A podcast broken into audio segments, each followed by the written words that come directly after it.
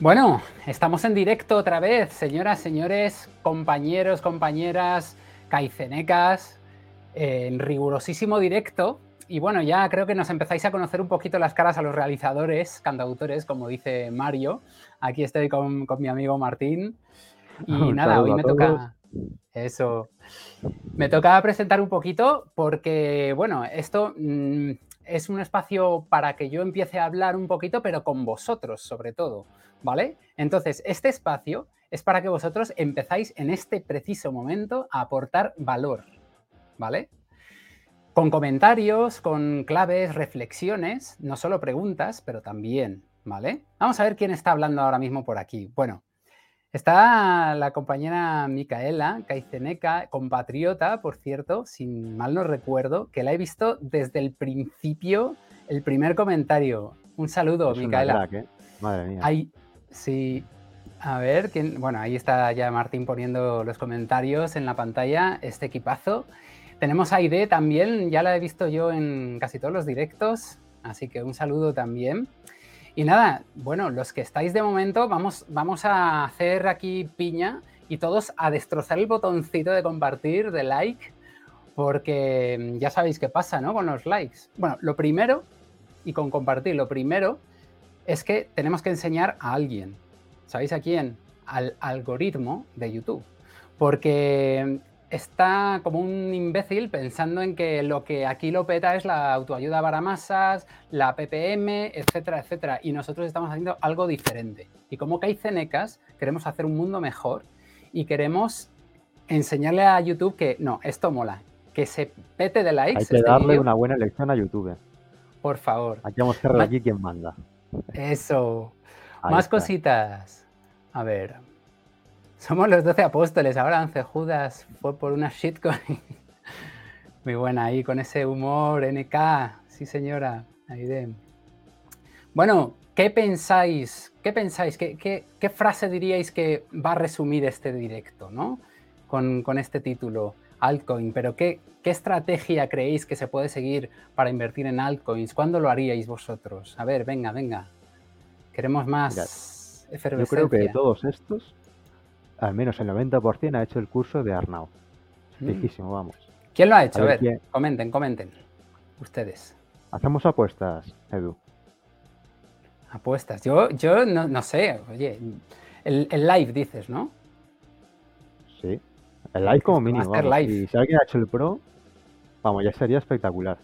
Mira, aquí el Gustavo, yo creo que tiene pinta de, de haber hecho el live. Vamos, el nombre ese tan chulo que lleva. Sí. Por cierto, por cierto, mencionaros también que, bueno, nosotros estamos aquí por una razón, ¿no? Eh, em, estamos en el, programa de Bestias del Broadcasting, que muchos conoceréis porque estáis dentro de Nación NK, y los que no, pues que sepáis que está dentro de Nación NK. Entonces, el primer requisito es estar ahí, pero también los caicenecas creemos poco en la, falsa modestia, yo creo, ¿no? No sé si estaréis de acuerdo, pero tenemos que decir que nos lo hemos currado, ¿vale? porque, porque hemos empezado a caicenear nuestra presencia audiovisual, que hoy sabemos que es cada vez más importante y eso conlleva cuestiones técnicas eh, de planos, cámaras, micrófonos, eh, etcétera, etcétera. Hasta el fondo, las luces, la iluminación y el cómo uno se desenvuelve a la hora de hablar ante la cámara y todo eso. Así que, ya sabéis, dentro de Nación NK, si estáis ahí dentro, pues y queréis uniros o, intentar acercaros a esto, pues podéis estar algún día con nosotros si empezáis a, a caicenearlo, ¿vale? Así que estas cositas, pues nada, recordatorios, ¿vale? Para que, para que lo sepáis. Que aquí nos pregunta Brian que dónde está Mario. Mira, te lo voy a decir, Brian. ¿Dónde está? Tenemos a Mario picando Bitcoin, pero vamos. que como no nos traiga la bolsa llena, no, no va a aparecer en todo el vídeo. eso, eso. eso sí que sería aportar valor hoy. Pero sabemos que va a haber toneladas. Mira, una pregunta ahí por ahí. Ajá, interesante. Yo creo que de. Bueno, no. Cex y Dex es, muy interesante, esa muy al, hilo del último directo. Yo creo que no vamos a hilar tan fino hoy, pero, pero bueno, es, muy interesante ¿eh? apuntarla, apuntarla por ahí. Vamos a marcar esa, esa pregunta. Metieron a Mario en el caldero de liquidez. Amena. Pues sí, ahí está efervescente. Está fundiéndose como el oro. Amena ha dicho que ha hecho el curso de Cryptomaster Live dos veces. Fíjate, ¿eh? está un fire. Ah, es de las mías. Yo también. Bueno, ya voy por la tercera y eso. Hay, siempre hay, hay momentitos que, que dices, ostras, y esto no me había dado cuenta antes.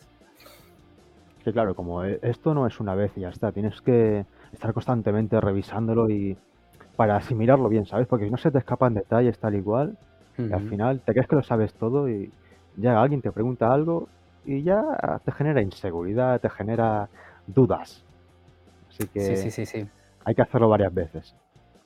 Es verdad, y ya si te pones a, hacer las prácticas y todo eso, ahí es cuando dices, ostras, mm, mm, hay, hay, más enjundia de la que uno se imagina, ¿no? Al principio. Así que nada. Bueno, señores, damas y caballeros. mira, el minero, ha aparecido. Así que nada, nada. Saludos pues, Un super abrazo. ¿Qué os, parece, ¿Qué os parece el pedazo de realizadores cantautores que tenemos aquí? Efectivamente, como ha explicado Edu, hacen falta varios requisitos. Primero es estar en Nación EK y luego, efectivamente, aquí hay que chupar rueda. Hay que chupar rueda de estos señores como si no hubiera un mañana. Porque si no, show must go on y el show es lo primero. Entonces, aquí tenemos unos estándares muy bestias porque queremos daros lo mejor. Por eso hay que llegar a ser, no digo tan crack, tan crack como, como Edu y Martín y Jonah y tal, pero hay que estar ya casi, casi ahí porque si no es imposible. Lo bueno es que lo que hace un hombre lo puede hacer otro hombre, ¿no? Entonces, reproducible. Os iba a comentar una cosita a vosotros dos que se me ha pasado antes. Os he dejado una notita en el grupito de Telegram nuestro. Lo digo porque os va a venir muy bien especialmente a Edu, especialmente a Edu, que lo tenía que haber hecho antes, pero se me ha pasado. Vale. Teníamos que haber hecho antes. ¿Qué será? ¿Qué será? es un regalito. No, porque te va a venir bien para seguir el, Vale, sí, sí, sí, sí. Perfecto. Pero, pero muy bien, ¿eh? Pues nada, cuando queráis, empezamos. Este directo va a ser nos acordamos, eso sí, cuando empiece de verdad con lo de silenciar los micros y tal, que lo hacéis súper bien. Y musiquita. Eso ya lo dejo en tu. Esa es una, otra sorpresita que os traemos hoy. Pero bueno, este directo va a ser. vamos a ir súper al grano porque estamos practicando de verdad, nos hemos jurado ser capaces de generar cápsulas. Ya sabéis que toda esta parte luego se recorta, el día o así desaparece pero nuestro objetivo es generar unas cápsulas en directo, aunque sea en directo, aunque haya esa interacción, aunque hablemos, aunque utilicéis los comentarios. Queremos que luego lo puedas escuchar una y otra vez, hacer absortismos, que lo puedas volver a ver, que lo disfrutes y que sea realmente potenciador. Ese es el objetivo. Nos va a llevar. Mira, me saluda Paulina. Claro. Pausa. ahí todo, Joder, envidia. Pero como hay mucho Te gusto de verte también. Muy bien. Pues nada, cuando digas ¿Es Mario. compatriota Paulina. Sí, sí. Pau, Paulina. Ah, Pau, vale. ¿Te acuerdas? Ya con Pau. Pau. Te queremos. Pues chicos. Vale. Damos una musiquita. A ver, un momento. Eh, detener. Y. Mm, vamos a ver. Yo te digo cuando estamos preparados, vale. Pues cuando quieras, Mario. Tú le das a transmitir. Ah. Muy bien. Y el mío también fuera.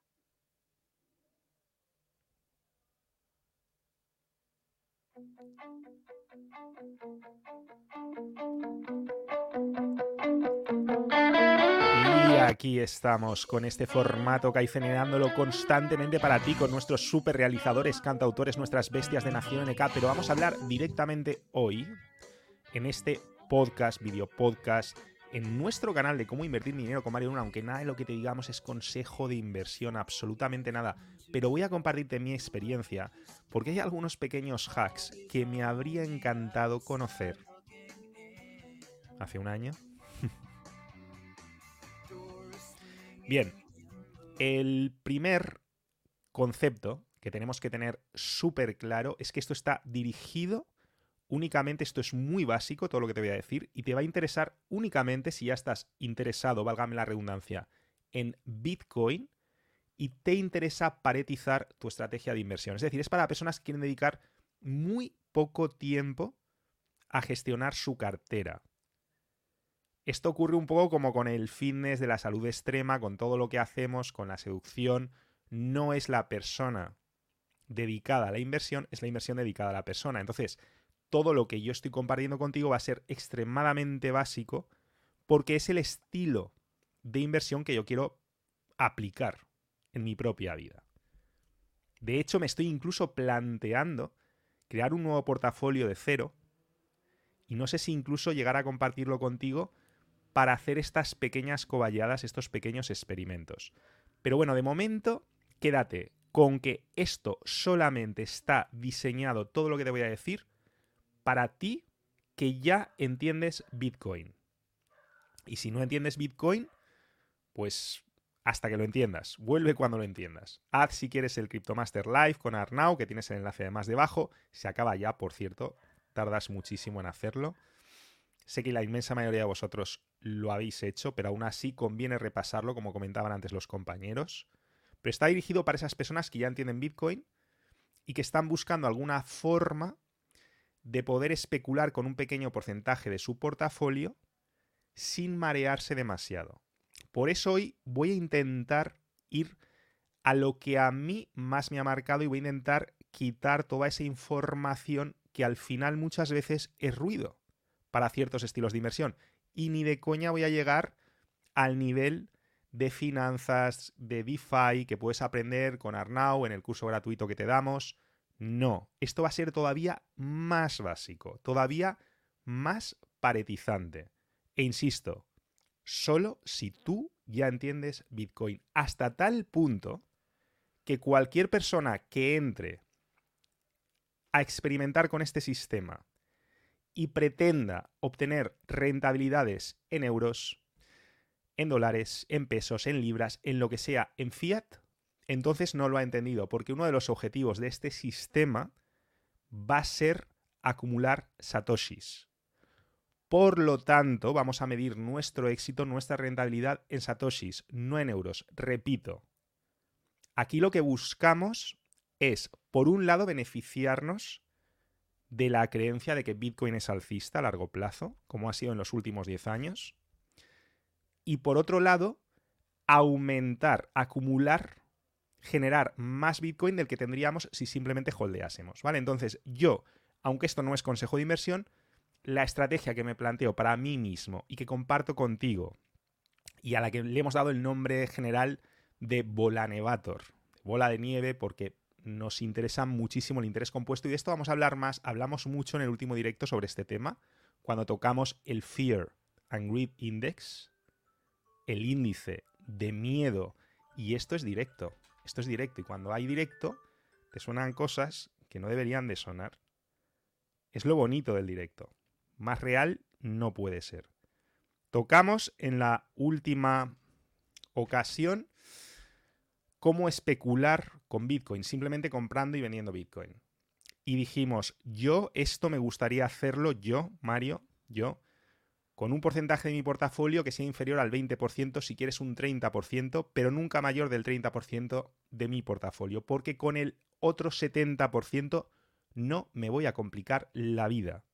Mi estrategia básica va a ser holdear y promediar, es decir, hacer compras periódicas. Como mucho, si entendemos las compras como balas, bam, bam, bam, lo que vamos a hacer es, cuando pensemos que está realmente en techos, vamos a ahorrar alguna bala que otra. Vamos a decir, pues mira, si compro todas las semanas, una sí, una no, una sí, una no. Y cuando creamos que está en suelos, pues vamos a hacer doble balazo. Bam, bam, bam. Eso es lo máximo que yo me expondría a especular con ese 70-80% de mi portafolio dedicado única y exclusivamente a holdear Bitcoin. ¿Qué hacemos con el otro 20%? Con el otro 20, 30%, 10%? Pues lo que hacemos, insisto, no es consejo de inversión, esto es lo que hago, lo que quiero hacer yo este año. Ahí sí podemos jugar a comprar lo que pensamos que será barato Bitcoin para intentar venderlo caro para luego recomprar. Insisto, no estamos buscando rentabilidad en euros. Lo que estamos buscando es intentar acumular más satoshis, más Bitcoin. Por eso lo hacemos. Por eso cuando alguien te dice, no, pero es que holdear y holdear y nunca... Esta misma gente que te dice, oye, holdea, también te dice, ten siempre liquidez. Claro, la liquidez no cae del cielo, te puede, puedes tener una fuente de ingresos constante, pero aún así, si quieres maximizar tu cantidad de Bitcoin, si quieres una estrategia todavía más óptima, pues a mí me parece muy interesante encontrar maneras de que al final tengas más Bitcoin del que tendrías simplemente holdeando, ¿vale? Bien, con esto claro y teniendo el último directo donde hablamos del índice de miedo y avaricia que utilizábamos sobre todo para comprar y vender Bitcoin, hoy vamos a hablar de altcoins y de Bitcoin. Altcoins, Bitcoin. Y de nuevo, vamos a hablar de altcoins Bitcoin con el objetivo de especular a corto, medio o casi largo plazo. ¿Para qué? Para acumular más satoshis, para acumular más Bitcoin. De nuevo, vamos a medir así nuestra rentabilidad. Por eso, ni siquiera vamos a mirar mucho, ni siquiera vamos a mirar mucho las gráficas de las diferentes altcoins con el dólar.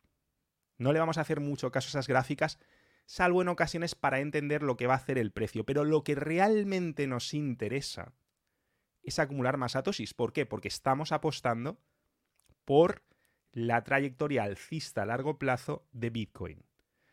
Sabemos que es un activo súper escaso, que nunca habrá más de 21 millones, que por lo tanto puede llegar a ser muy deflacionario. Sabemos que es un activo muy especial y que tiene unas características que no tienen otros activos, ni siquiera otras altcoins que puede haber proyectos que estén muy bien, que tengan mucha rentabilidad, pero el riesgo también va a ser mucho mayor porque compiten con otros proyectos similares. Mientras que Bitcoin, cuando empiezas a entender de qué va esto, te das cuenta de que no compite con nadie para su propuesta de valor. Así que, habiendo dejado esto muy claro, vamos a ver un poco en qué consiste esta estrategia. Básicamente sería especular a medio plazo Swing trading, alguien se podría animar a hacerlo un poco más a corto plazo, en cuestión de días o semanas, pero para mí un horizonte interesante serían semanas, un mes, dos meses. Esto es lo que yo llamo mi estilo de swing trading, el que yo quiero practicar este año con esta parte de mi portafolio. Medio plazo. Para mí eso es medio plazo, un medio plazo aceptable. Y entonces vamos a imaginarnos que elegimos una cesta de altcoins aplicando además un sistema de diversificación inteligente, entendiendo qué tipos de altcoins hay. Todo esto está perfectamente explicado en el curso gratuito de Arnau que tienes debajo, así que no me voy a extender sobre esto. Pero bueno, que al final cada uno que haga sus deberes, cada uno que se interese por las altcoins que crea que se tienen que interesar, yo personalmente recomendaría diversificar entendiendo los tipos de altcoins que hay y cuáles compitan entre ellas. Por ejemplo, si apuesto por un sector, pues voy a intentar tener una cesta con varias altcoins de ese sector. Si, por ejemplo, estoy pensando en plataformas de contratos inteligentes, pues seguramente no ponga todos mis huevos en Ethereum, por muy dominante que sea. Seguramente no ponga todos mis huevos en Solana. Seguramente no ponga todos mis huevos en Avalanche o en Atom. No voy a hacer una cesta, no voy a poner todos mis huevos en BNB. Seguramente me haga una cesta con todos los activos de ese sector, con todos los criptoactivos de ese sector que compiten entre ellos. Y entonces, ¿cuál va a ser el objetivo? Pues el objetivo va a ser intentar obtener una rentabilidad mayor en satoshis de la que obtendría simplemente acumulando satoshis. No sé si ha quedado claro. Si no ha quedado claro, podéis hacer preguntitas en los comentarios. Podéis subrayar lo que estamos diciendo, no solamente hacer preguntitas, como os han dicho antes nuestros queridísimos realizadores cantautores. Esto también va de aportar valor y muchos de vosotros estáis a un nivel muy alto y algunos tenéis un cinturón negro brutal. Así que participad, aportad valor, compartir. Lo que sí que os pediría es que nos centremos en el tema de hoy. No, yo no haría comentarios que no tengan nada que ver con lo que estamos hablando, porque entonces no apartas, no aportas. Si no aportas, aparta. O sea, estaríamos generando ruido porque nos estaría desparetizando, nos estaría apartando del objetivo que, como hemos dicho, sería hoy concretamente buscar una estrategia muy sencilla, muy, muy, muy sencilla, para especular con Bitcoin, altcoins de un sector diversificando y generar más atosis de los que generaríamos simplemente holdeando. Y por supuestísimo, como hemos dicho al principio, no vale decir, ah, he obtenido rentabilidad contra el dólar o contra cualquier otra moneda fiat. Eso no vale. Porque si resulta que al final de la historia la rentabilidad que has obtenido contra el fiat es menor de la que habrías obtenido simplemente holdeando Bitcoin, pues entonces has hecho el canelo. Porque has estado corriendo un riesgo innecesario con un activo mucho más volátil, mucho más peligroso que Bitcoin por una rentabilidad inferior. No sé si se me entiende, pero bueno, este es un concepto que yo creo que vamos a recalcar muchas veces porque forma parte esencial de la estrategia nuestra. Como sabes,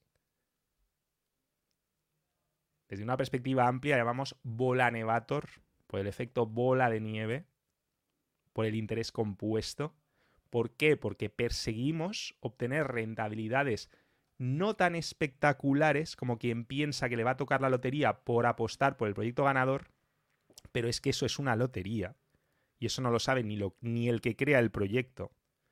Ese tipo de especulación es muy peligrosa y eso yo no lo considero inversión inteligente, no lo considero inversión estratégica, a no ser que tengas información súper privilegiada. En general me parece una mentalidad perdedora a largo plazo. Porque te puede salir bien una vez, te puede salir bien dos veces, pero es una cuestión de probabilidad que antes o después te salga mal. No me parece una actitud de inversor estratega. Sobre todo si no conoces muchísimo el mercado. Si lo conoces muchísimo y tienes súper claro qué proyectos van a ganar y dedicas muchísimo tiempo, adelante. Adelante. Seguramente puedas obtener rentabilidades muy altas si sabes diversificar.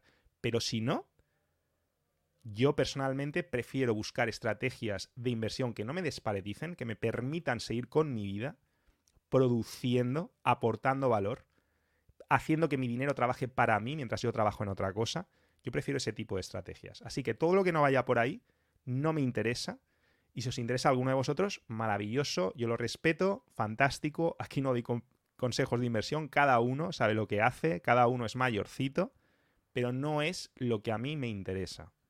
Muy bien. Habiendo entendido esto, quiero hablaros de dos índices. Hay muchísimos índices, hay muchísimos indicadores, hay muchísimos datos que nos pueden ayudar, pero, como sabéis, nos gusta el pareto, nos gusta ese 20% que da el 80% de los resultados. Y hay dos índices a los que no les presté bastante atención el año pasado, y si pudiera volver atrás, les prestaría muchísima más atención. Así que voy a compartir pantalla Vamos a ver. Bien. No sé si se aprecia. Este primer índice, mucha gente puede que no le vea la relación. Y ahí está la gracia. Porque no es de Bitcoin. Este índice concretamente es el VIX, que refleja, por decirlo rápido, y tampoco vamos a profundizar mucho, uno, porque no tengo la capacidad y dos, porque no quiero tenerla, pero al final lo que refleja es un poco la volatilidad que se espera en el índice 500, perdón, en el SP500 en los próximos 30 días. Dicho de otra forma, pues por ejemplo hace poco vimos que había un momento, como podéis apreciar aquí, geoestratégico complicado, ¿no? De mucho tumulto, de mucha inseguridad, de mucha incertidumbre. Entonces, este índice subió pues el 26 de enero, el 24 de enero, porque se esperaba mucha volatilidad en el SP500 en los próximos 30 días en relación a la trayectoria que ha tenido el SP500. Ahora mismo que están un poquito más calmadas las aguas, vemos que ha bajado. Y si os fijáis, yo aquí he creado dos bandas. Porque durante bastante tiempo, prácticamente, pues desde noviembre del 2020 vemos que se ha movido en esta especie de canal. Sobre todo lo vemos muy claro a partir de abril del 2021, vemos que se ha movido en un canal, ¿vale? También es verdad que el canal a lo mejor, pues en abril podríamos considerar que estaba por aquí, le pongo una, una línea. Entonces ha hecho todo esto, pero así a lo, a lo amplio, ¿no? Pues podemos decir que este canal realmente oscila entre 14,95, 14 y 34. Bien. ¿Qué tiene esto que ver con todo lo que acabamos de decir? Pues tiene que ver, porque Bitcoin y las altcoins están relacionadas sobre todo a corto plazo por el sentimiento de mercado del que ya hablamos, ya hablamos en el último directo cuando hablamos del Fear and Greed Index, y esto es muy parecido, pues están relacionados con los mercados tradicionales, sobre todo en ese sentido, porque están considerados por los mercados tradicionales como activos de mayor riesgo. Y se considera un activo de mayor riesgo que los tradicionales a Bitcoin por la mayoría de inversores tradicionales y de mucho mayor riesgo a las altcoins. Entonces, ¿qué ocurre? Pues ocurre que cuando esto sube mucho, número uno, es probable que Bitcoin tienda a bajar de precio, como de hecho ha ocurrido cuando está en zonas altas, y cuando esto baja mucho es probable que Bitcoin tienda a subir de precio. O sea, cuando está por la zona de 14 es más fácil que tienda a subir de precio. Esto lo puedes comprobar tú mismo mirando la gráfica de precio de Bitcoin del último año, por ejemplo. Y me puedo equivocar, pero esto ya sabemos que no es una ciencia exacta y a mí me parece un indicador muy interesante. ¿no? Entonces, vemos, por ejemplo, pues que cuando está por aquí arriba, cuando sube, cuando se acerca a las zonas altas, entonces Bitcoin tiende a bajar con respecto a donde estaba. Cuando se acerca a las zonas bajas, Bitcoin tiende a subir con respecto a donde estaba. ¿Por qué? Porque se espera menos volatilidad y entonces el dinero se tranquiliza. Sabemos que el dinero es muy miedoso y entonces mucho dinero de inversores se mueve hacia lo que ellos perciben como más arriesgado, que es el ámbito cripto. E insisto, estaríamos hablando de Bitcoin, pero si hablamos de las altcoins, lo mismo lo puedes multiplicar por mucho. Es decir, el efecto en las altcoins va a ser todavía mucho mayor. Entonces, para que se entienda un poco, vamos a imaginarnos la relación de Bitcoin, ¿vale? La relación de, Bitcoin de las que os quiero hablar con las altcoins nos lo vamos a imaginar como un yo-yo. No tengo aquí un yo-yo, pero os podéis imaginar un yo-yo, ¿vale? ¿Sabéis lo que es un yo-yo, no? Esta ruedecita que haces así, zoom, que sube y baja, haces así, lo tiras, haces virguerías. Bien. La mano yo la visualizo como Bitcoin. Y el yo-yo lo visualizo como el mercado de las altcoins que no es Bitcoin. ¿Qué quiere decir? Pues que cuando Bitcoin sube, las altcoins se separan de Bitcoin. Es decir, a lo mejor suben con respecto al fiat, pero pierden valor con respecto a Bitcoin. Por lo tanto, en ese momento nos interesa no estar en las altcoins. ¿eh? Cuando sube, Bitcoin gana valor con respecto a las altcoins. Pero como tiene ese efecto yo-yo, una vez deja de subir y se estabiliza por arriba, ¿qué van a hacer las altcoins? ¿Qué va a hacer el yo-yo? Efectivamente, se va a acercar a la mano y van a recuperar valor con respecto a Bitcoin. En ese momento te interesa muchísimo estar en las altcoins para vender cuando están muy cerca de la mano, es decir, cuando las altcoins se han revalorizado mucho con, respecto a Bitcoin. Cuando Bitcoin baja, ¿qué ocurre con el yo-yo? Ocurre exactamente lo mismo. Al principio, si baja muy, muy, muy bruscamente, pues puede que a las altcoins no le dé tiempo a bajar, pero al final las altcoins van a bajar. Lo del yo-yo también quiero que entiendas algo. Cuando sube, las altcoins van a subir más que Bitcoin con respecto al fiat. Y cuando baja, las altcoins van a bajar más. O sea, todo lo que haga Bitcoin, las altcoins con un efecto, con cierto retardo, lo van a reproducir, pero de manera más extrema.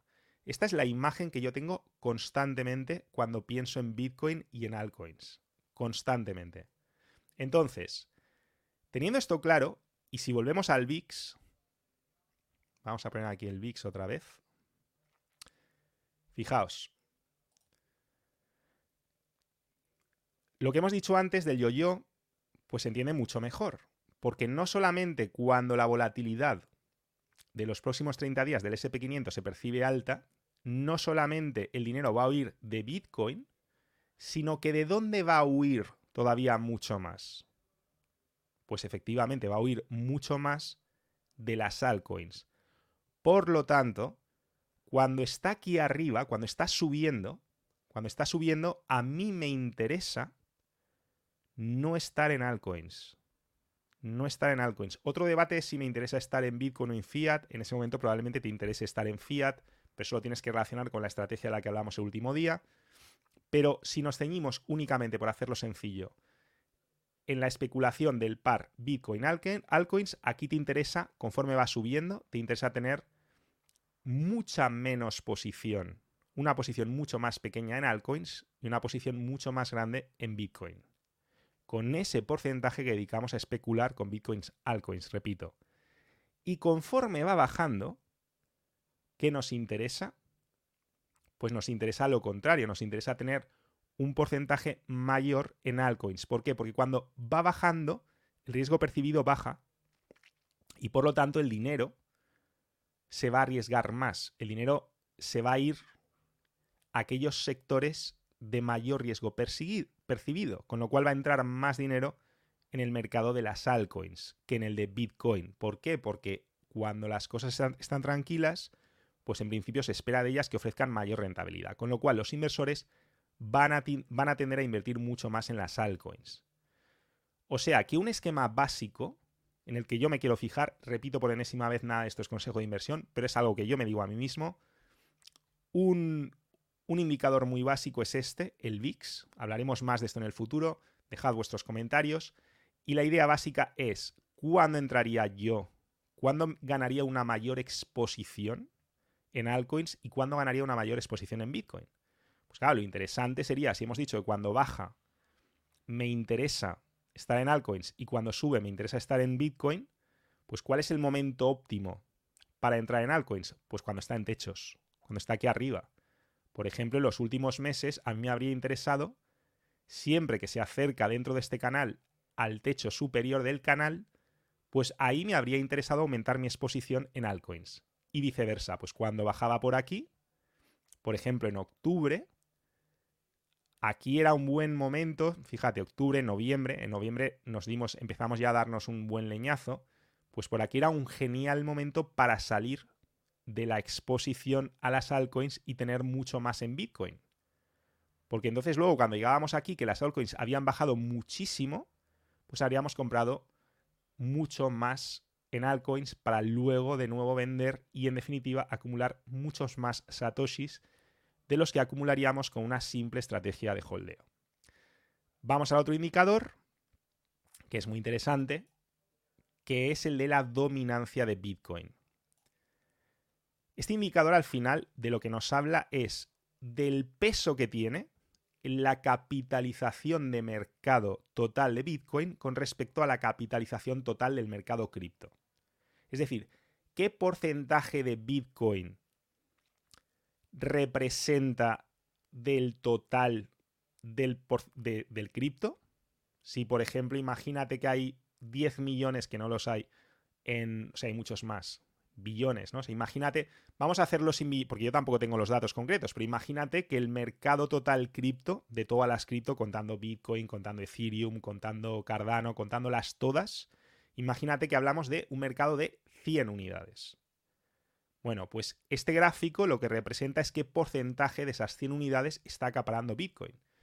Y vemos de nuevo canales. Vemos de nuevo que en los últimos meses, por ejemplo, pues desde mayo prácticamente, nos hemos movido en un canal donde el límite superior pues parece estar en un 48, 46, 47%. Realmente la resistencia la podríamos fijar aquí en un 47%.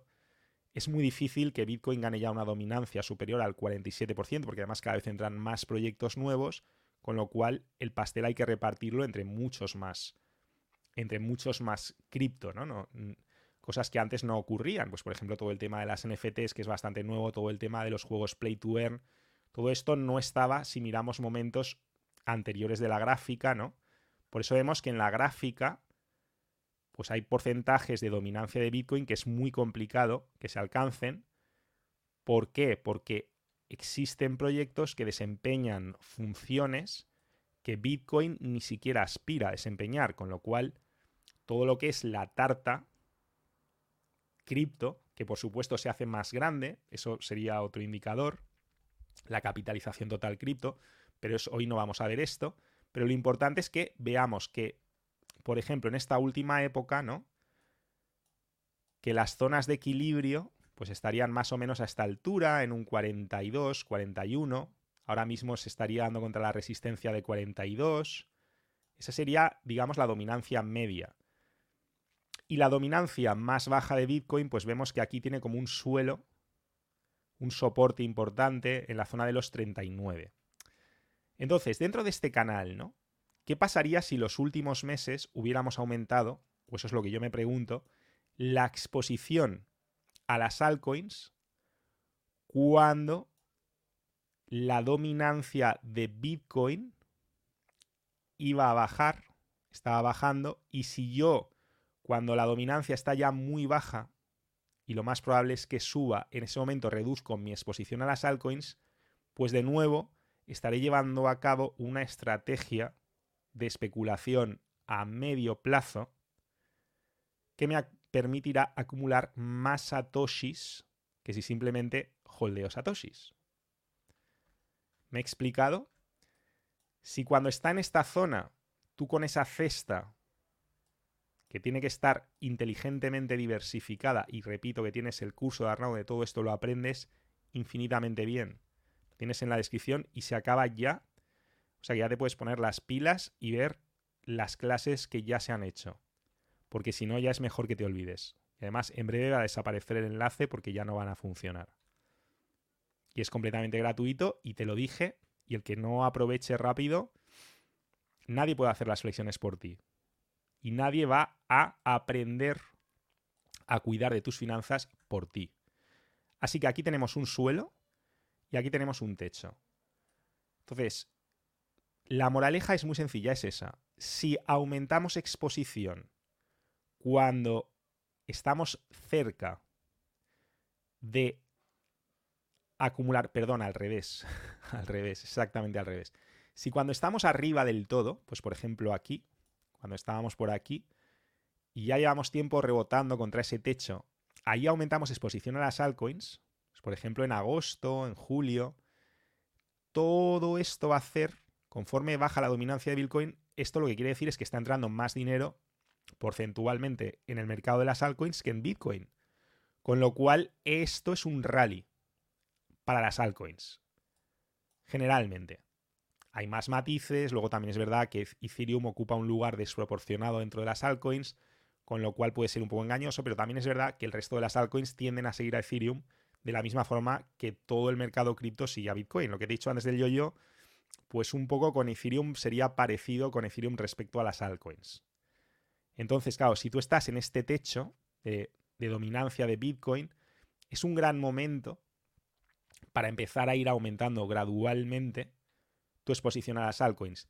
Y estos momentos son grandes momentos para empezar gradualmente a salirte, a reducir tu exposición a las altcoins.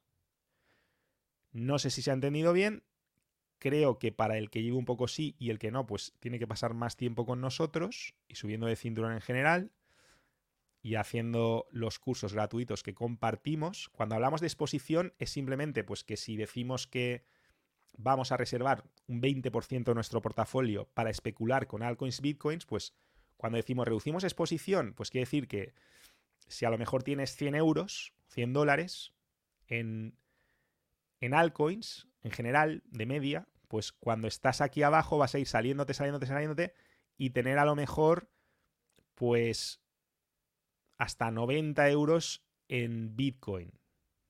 Y a lo mejor solamente 10 en altcoins. O incluso cero.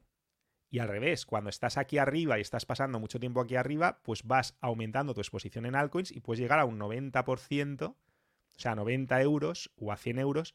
Pero insisto, esos 100 euros, siempre que sean un porcentaje pequeño de tu portafolio, en torno al 0, del 0 al 30%.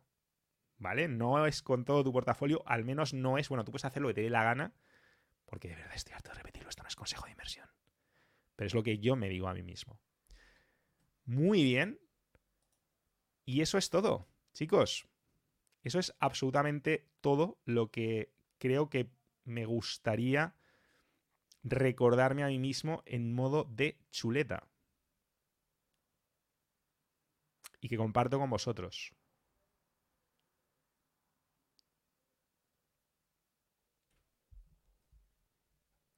Compañero, no sé si eres tú, te voy a poner el micro, creo que te lo has quitado heroicamente. Bueno, bueno, bueno, ahora sí. Eh, estamos ya en el minuto 40, 40 minutacos de valor, señores. Y, bueno, aquí Mario nos ha compartido varias claves muy importantes. Em, vamos a ver, repasemos qué cosas. Una cosa muy importante que creo yo que tiene que ver con la lógica externa. O sea, esto va de acumular satoshis. Es decir, si no, mm, si nos ponemos con, las altcoins que, ah, creo que esta me va a dar una gran rentabilidad y tal, y solo nos centramos en eso, nos va a pasar que a lo mejor, disculpad que quito la música un poco porque me distrae un poquito, pero es que... No se oye, tranquilo. Ah, no se oye. Vale, pues la voy a quitar. Pero quítatela tú si te distrae bien. ya está. Eh, pues eso, que lo importante es que hacemos todas estas estrategias para acumular más satoshis, porque sabemos que lo que queremos es acumular valor y las altcoins eh, hay, que, hay que compararlas con el Bitcoin. Si las comparamos con el dólar, ya sabemos que el dólar se está depreciando, el euro también, y siempre pues, va a parecer que va muy bien, ¿no? Pero la cosa está en el par BTC con cada altcoin, ¿vale? Eh, otra cosa muy importante, los índices, ¿vale? Hemos visto el VIX, índice de la volatilidad del SP500, del tema de la, bolsa, que entiendo, Mario, que es, es eso, ¿no? Viendo cómo se comporta la bolsa, también vas viendo... Las eh, expectativas, concretamente el VIX nos habla del, del SP500 y de las expectativas que tiene el mercado para los 30 próximos días de volatilidad. Por eso cuando el VIX sube mucho, lo que nos está diciendo es que el mercado espera una alta volatilidad, generalmente buenos mechazos a la baja, con el SP500. En otras palabras, tembleque.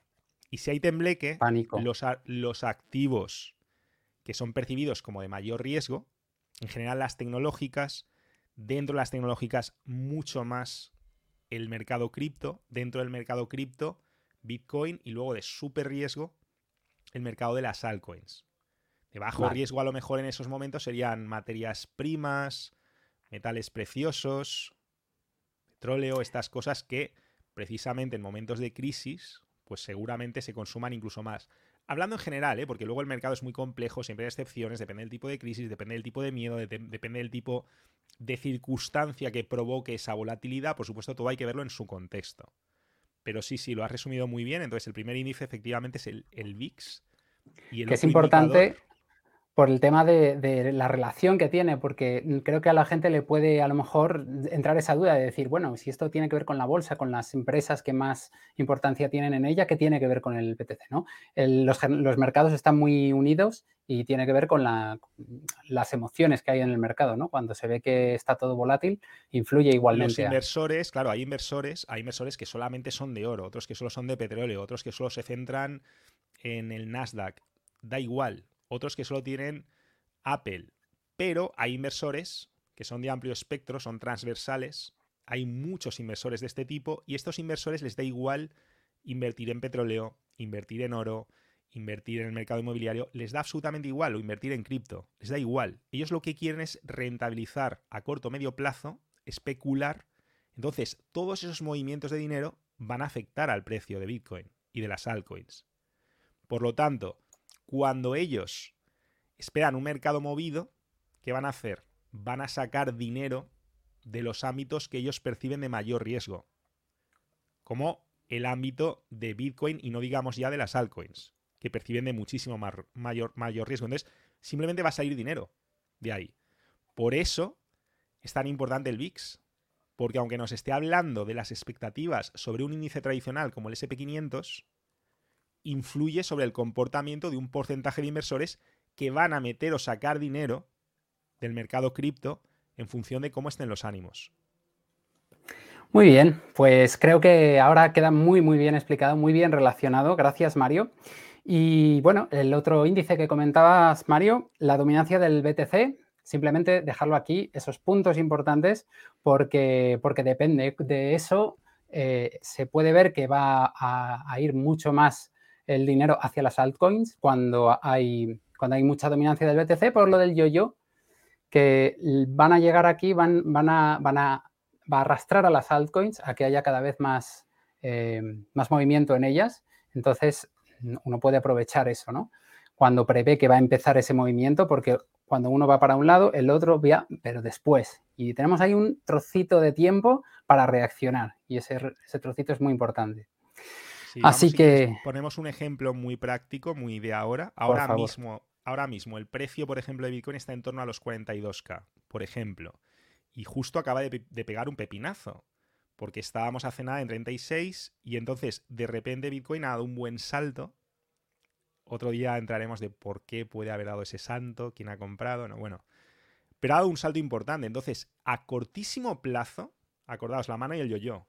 La mano sube, las altcoins se quedan detrás.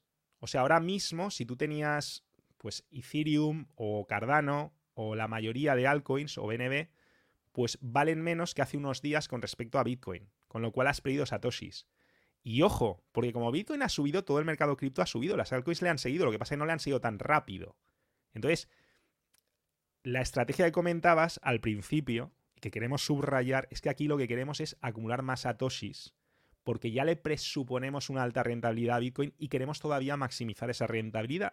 Queremos ganar más de lo que ya ganaríamos simplemente acumulando Bitcoin. Entonces, la mano sube rápido, que es lo que ha pasado ahora, estos días, ha subido rápido a 42. ¿Qué ha pasado con las altcoins? Que se han quedado atrás con respecto a Bitcoin. Con respecto a Bitcoin. Pero con respecto al dólar han subido.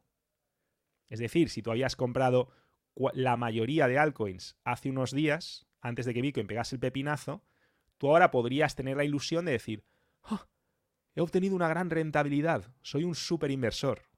Perdona, has palmado porque te habría ido mejor invirtiendo en la mano y no en el yo-yo.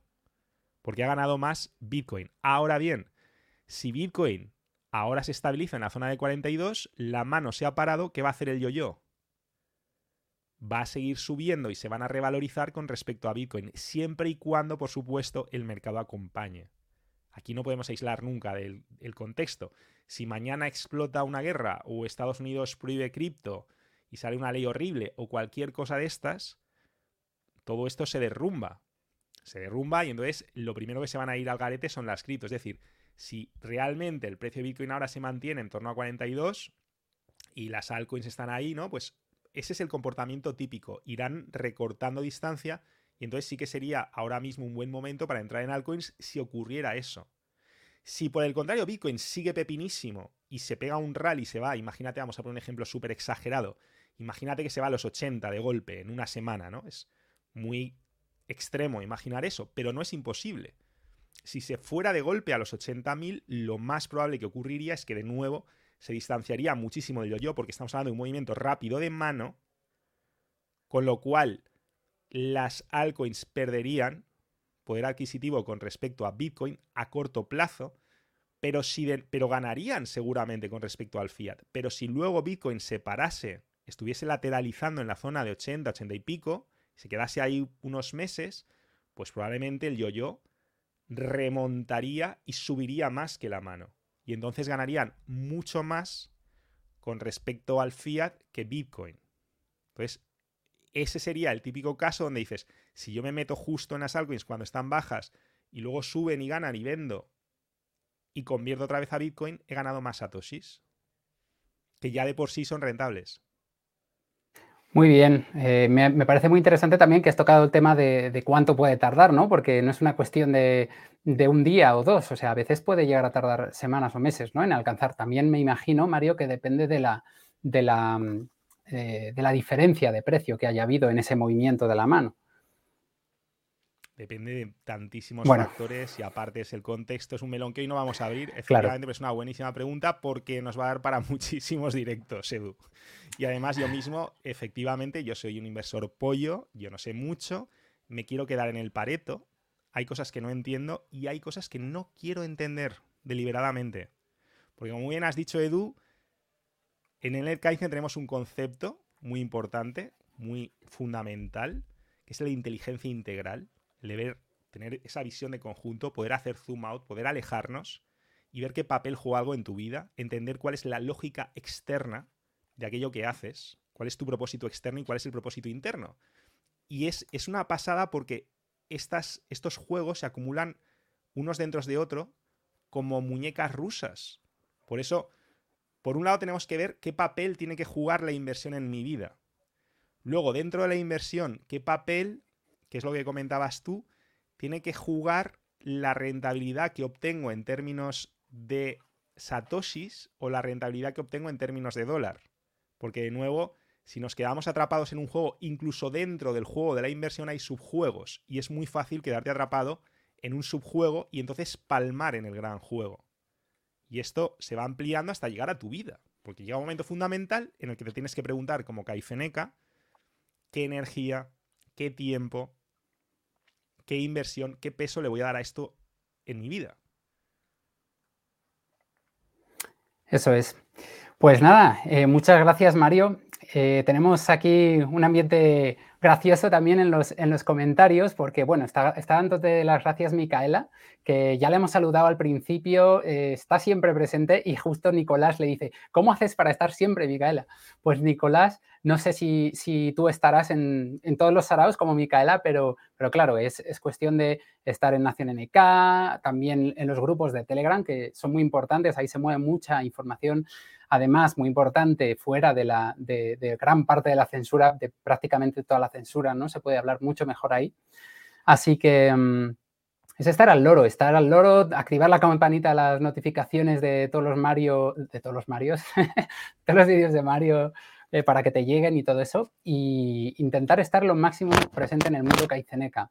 Así que yo creo que lo podemos dejar con eso, Mario, si te parece. Sí, sí. Y habrá que recordar algunas cositas. Sí, aunque no, aunque no queramos, chicos, aunque no queramos tampoco ser la persona dedicada a la inversión, yo personalmente hace ya poco más de un año que llegué a la conclusión de que no invertir tampoco es una opción, porque si no la inflación se nos cruje completamente nuestra vida, porque al final el dinero es vida, es tiempo, esfuerzo, es sudor, es tiempo que no va a volver. El dinero representa eso. Si nos lo están fofando, si tú estás llenando la botella y estás palmando por todas esas rendijas de palme, estás metiendo agua toda tu vida y cuando llegas al final de tu vida la botella está vacía, pues has hecho un pan con unas tortas. Es algo muy serio porque al final solamente se vive, Edu. Creo que dos veces. Antes y después de descubrir el. Correcto. No desperdicies la segunda.